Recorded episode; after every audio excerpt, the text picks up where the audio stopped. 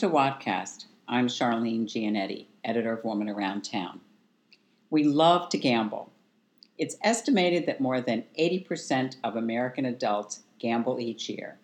That may include everything from playing a slot machine at a casino or buying a lottery ticket at a local 7 Eleven.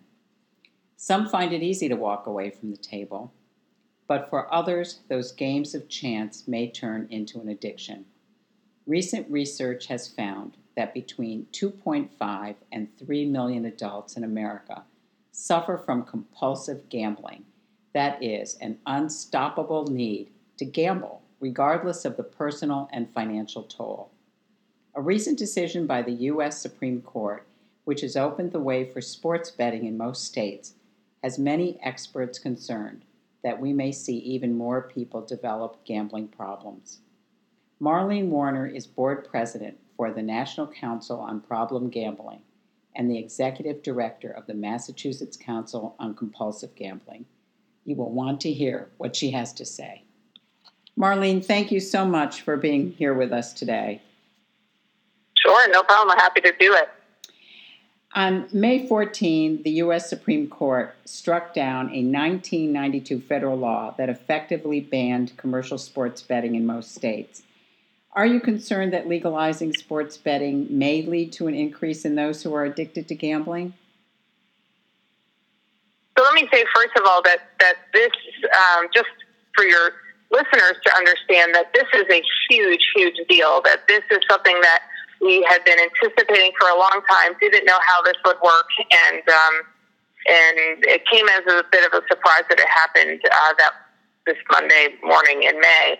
Um, it is of concern when you expand gaming and we don't know anything about it, and it's it's. Uh, the most concern is that right now we're just not sure how it's going to be regulated state by state. Mm-hmm. Um, so whether you're looking at Connecticut or Massachusetts or Rhode Island or, or anywhere outside of New England, I think the biggest concern is how is this going to work? And is each state going to define it the same way? Are they going to regulate it the same way? Are they going to tax it the same way? These all have really severe implications for um, people with gambling disorder. And the reason for that is because some states are really um, responsible out of the gate and really think about how this will impact the citizens, and other states are not, and they're just looking for the bottom line to in- increase their bottom line. So that is of grave concern to me. I will say that in general, prevalence numbers when we introduce new types of gaming, um, in terms of opening a new casino, uh, opening a new lottery game, uh, things like that. You don't see a dramatic increase in gambling problems, but there are certainly harms involved, and it's most harmful typically for the people who are already struggling with gambling problems or are at high risk for gambling problems. So we want to continue to very much monitor and pay attention to those those people and their issues. Um, right. So it's a, a long answer, but certainly something that I'm I'm concerned with on a number of levels. Right, exactly. Well, you know, we all love sports. So many people participate in sports, and now there's a lot of this fantasy sports uh, that goes on.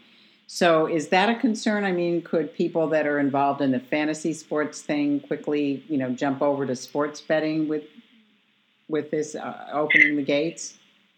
Again, we, we don't we don't know what we don't know in the sense that this is the first time it's the question of legality has even come up. Um, but sports gambling and daily fantasy sports certainly have a ton in common. And the daily fantasy sports, in particular, the Boston-based DraftKings, is uh, you know not making you know is not quiet about the fact that they would love to uh, be able to now offer sports gambling. And so, absolutely, those a lot of those same players are going to move over to sports gambling. And you know, the, the other issue is just how this whole arena has changed.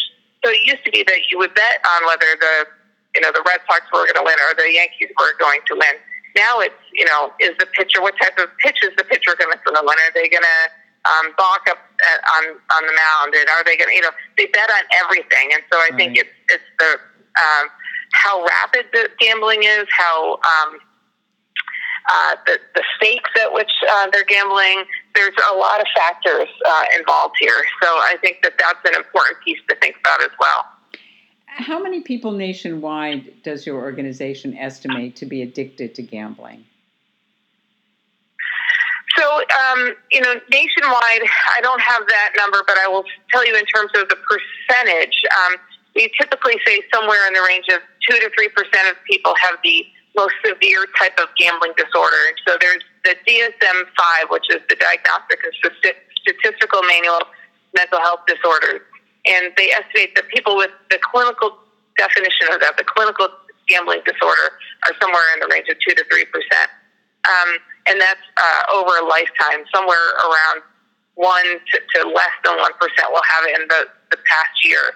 Um, people with a high, the, the much higher number um, is folks who uh, have are at some risk, have some risk associated with it, or are having um, problems, but they're subclinical, meaning they don't have five or more of the, the diagnostic criteria.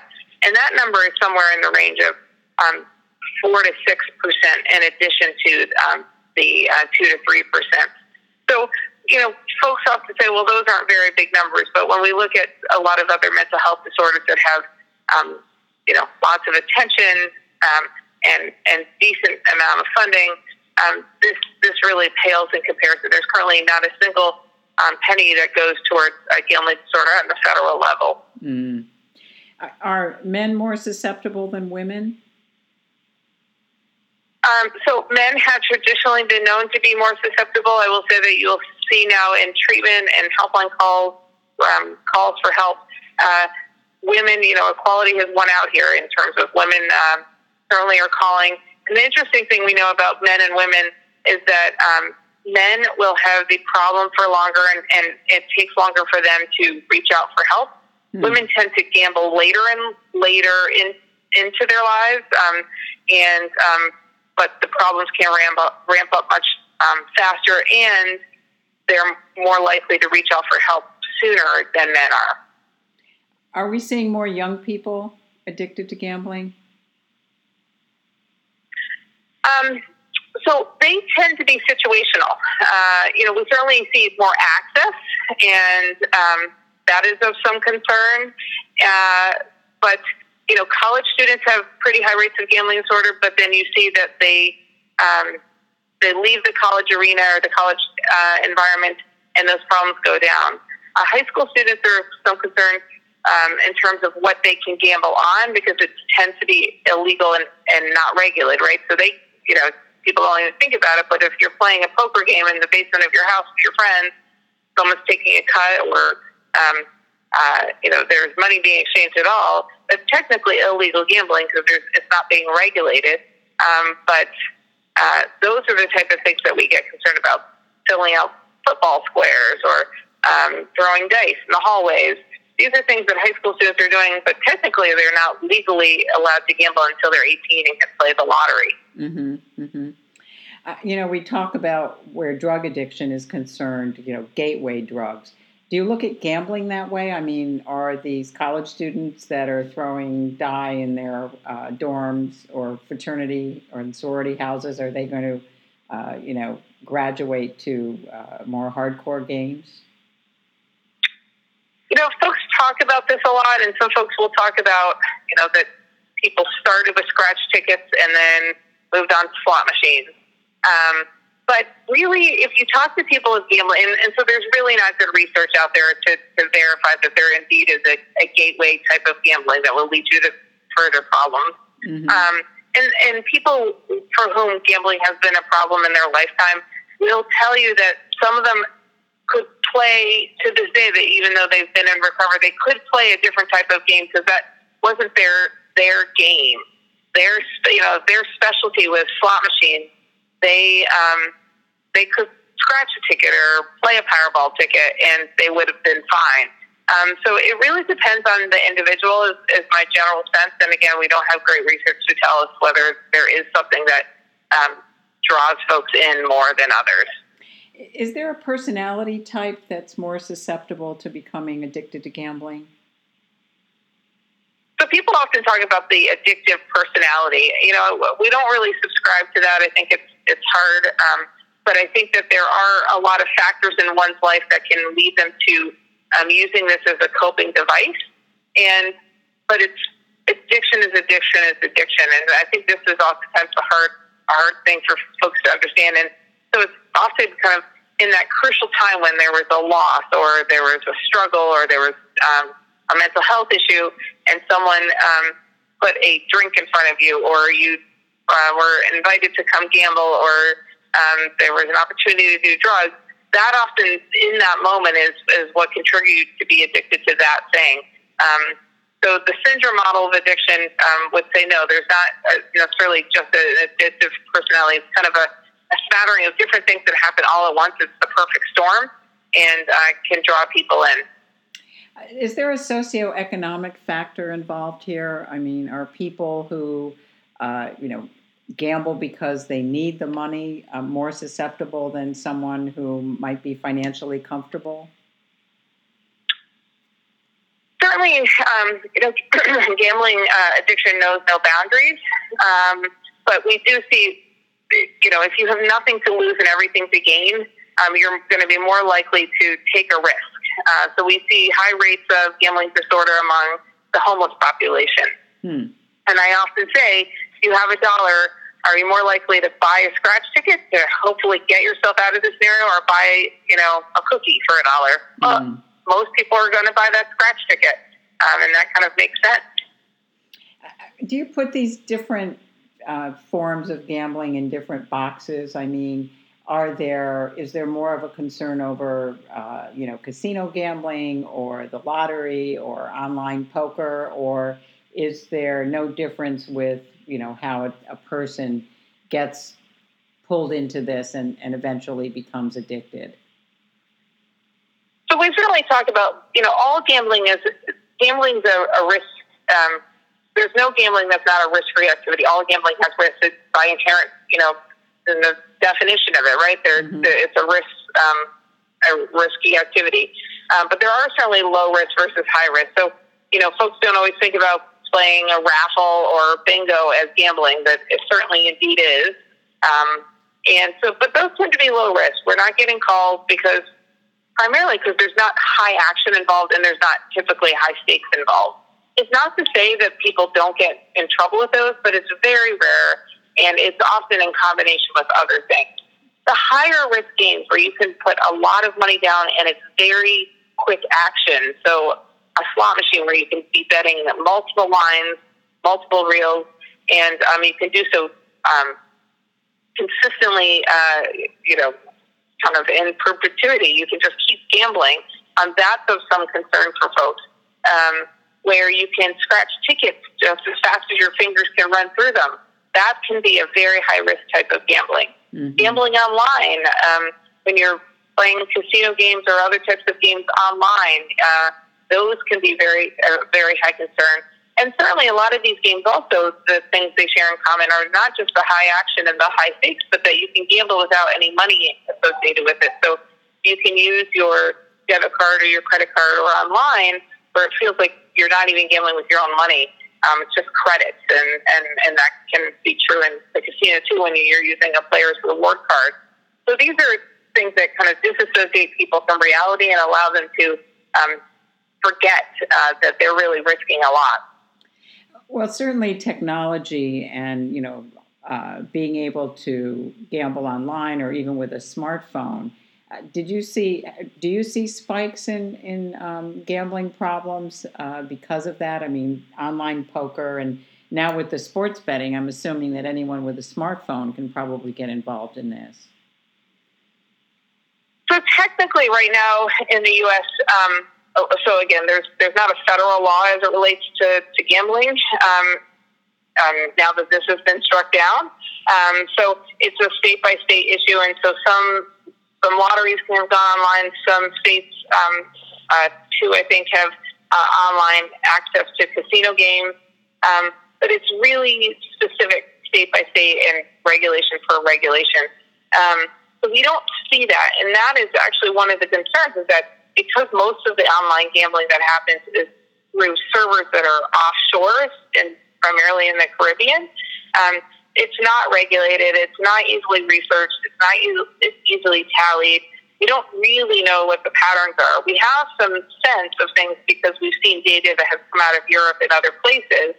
Um, and again, what we ex- expect in a, any type of gambling is that we're going to see this exposure adaptation model happen where people are exposed. You might see a slight bump in increased activity and increase in um, problems, mm-hmm. but eventually people adapt. The people who really want to play are going to keep playing, and everyone else, the novelty will wear off and they'll move on to something else. Yeah. Um, but you know, to your point, I think that the, the mobile devices technology allows um, rapid play, and that is of some concern.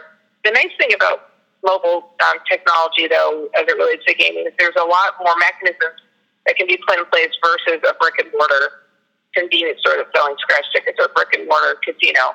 So you are able to um, allow people to put a time limit on. You're allowed to put a, um, a spend limit on. You're allowed to do a lot more things. You have a lot more options when you're um, gambling, offering a gambling um, uh, product online. Mm-hmm. So, Marlene, how does a, a gambling hobby, so to speak, become a gambling problem? Well, again, very individual for folks. So I think that one of the important things to think about is um, are you at high risk? So lots of people gamble. Most people gamble. In fact, you know, we have um, somewhere in the range of 75 to 80 percent of people in the United States uh, will gamble in in the next 12 months. Um, and again, that can be anything from buying a scratch ticket to playing in a raffle, going to a casino, playing a few you know rounds of the slots, and going to see a show. So lots of people gamble, and it's it's for entertainment, and and that could be fine.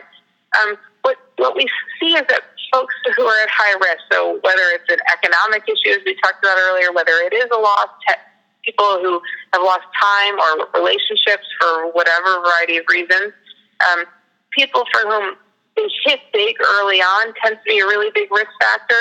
So if I didn't spend much time, money, or effort going into uh, a casino and I, you know, hit a jackpot, um, and the jackpot again it is all really relative in terms of what it could mean to one individual over another. But I hit a jackpot that was meaningful to me, and I think now I've done something really special or cool or smart. I think that I'm a winner, right? They literally tell me on the machine I'm a winner, and so I think I can do that again. Mm. And so people who hit early on um, tend to fall pretty quickly. Mm. Um, we also see just in general uh, some of the things we really value in life um, are can be also to our detriment. So people who are highly competitive, people who like that action and that thrill and that um, uh, you know like to get the the uh, serotonin or the uh, dopamine um, pumping. Um, so they that adrenaline will keep all that moving as they're gambling, and so those are the things that um, keep them going back. And so people just like just like with alcohol and drugs will build a tolerance, and so um, repetition or um, it, it, access and participation also can drive you to doing that. So sometimes folks will say, I just used to go along with my friends, and then I started playing, and then um, I kind of got interested and excited and hooked, and um, and then it, just kept happening. And so if you're going to the casino every day, it's likely you're going to um, you know end up with a problem because it's it's kind of hard not to if you're actively participating in it. Mm-hmm. So now the, the National Council on Problem Gambling doesn't take a position for or against legalized gambling. Uh, is it difficult to remain objective when those who work in your organization see what addiction can do to individuals and families? You know, it's not in the sense that the best way, the best way for us to um, be great advocates for those who struggle is to remain neutral. And, and that is because being anti is not going to be useful in the sense that we know lots of people can gamble without a problem. And so to be against something that most people can do um, help in a healthy way for themselves seems contrary to to the purposes of our organization. And then to be pro gambling certainly is not helpful. So the neutral stance is really useful because we can have all stakeholders around the table and we can be strong advocates. And um, I mean, we certainly hear a lot of sad cases, but we also, I think, are trying to move in a direction where we're getting a lot more policies and procedures in place that are going to prevent a lot more problems from happening, a lot of programs that will intervene earlier than they used to. So I think we are um, doing right by the people who are at high risk and who have struggled in the past. What are the resources that the council offers to those who need help? For the resources, we offer Yes. a 24 hour helpline. Um, so nationally, the helpline is 1 800 522 4700. And so if you are in uh, the state of Kansas, you're going to get the local Kansas resources, you know, versus if you call in, um, you know, Nebraska, you're going to get you're going to get Nebraska's resources. So that is one of the main um, pieces. You also can chat online, and you can do that through um, uh, going onto the website, which is ncpgambling.org, and um, getting connected to resources in your local area. And so there's treatment, there's prevention, there's recovery assistance. There's a lot of different um, options in terms of getting the help that you need. Whether you are, are directly impacted with a gambling problem, you're a family member or loved one of someone with a gambling problem, or you are um, a professional for whom uh, gambling comes into your uh, into your work, and you need to pay more attention to that. hmm Uh, I know that you have an annual conference, and this year's is coming up in July in Cleveland. What is the purpose Right. of the conference, and who should attend? So the conference is really a, nice mixture of folks. The conference uh, typically is somewhere between five to six hundred people there, and there's um, the main group of folks that go are clinicians uh, and mental health professionals, people who really want to know more about how to treat people with gambling disorder and those who might be at high risk for gambling disorder, folks who have other mental health issues and or uh, drug and alcohol problems. Um, but in addition to that, there are community organizers there, there are preventionists there, there are uh, casino and lottery industry there, and then there's a lot of advocates, uh, folks like myself and and others who run advocacy organizations related to um, problem gambling or responsible gambling. So it's a nice mixture of folks, and it really allows for um, learning a lot of the current research and science around um, this, but also um, having an opportunity to network and connect with people and hear what you know the models are that are happening um, elsewhere. It's, it's a nice way to advance the field. Marlene, what do you say to someone who is addicted and is reluctant to seek help? So the first thing I would say is you're not alone. Lots of people think that they're they're the only person who's ever dealt with this, and that's just not the case. And lots of people are out there who can help you. And so please reach out, um, even if you're ambivalent, not sure whether you want to stop gambling or not.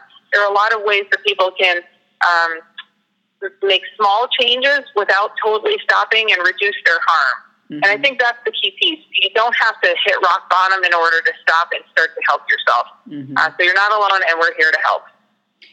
And what about family members? What can they do to help? So family members are, are are often hard, and we we talk to them all the time. And family members are a really key piece because what they need to do is really get themselves in order in terms of what do they need to keep themselves safe in terms of legal ramifications, um, financial ramifications. Get themselves and their help themselves in order, and then be able to offer help to the individual who's struggling. Because what we like to say is, you know, that person's dealing with something. The person who's impacted by the gambling disorder is, is dealing with something, and they found a way to cope. They're gambling, but it's the family member who's calling and struggling and upset and worried, and um, who's really dealing with pain. Mhm. So let's let's help you manage that pain and get yourself to a healthier spot, and then you'll be in a better position to help um, your loved one. Mm-hmm. Well, Marlene, thank you so much. This is so interesting and I think will be so helpful. And anyone that wants more information can go to your website. That's ncpgambling.org. Um, and, That's right. and, and we wish you good luck on your uh, conference coming up in July. So thank you so much for joining us today. Thank you very much. I appreciate the time. And I'm Charlene Giannetti, editor of Woman Around Town, and you've been listening to Wattcast. Thanks for listening.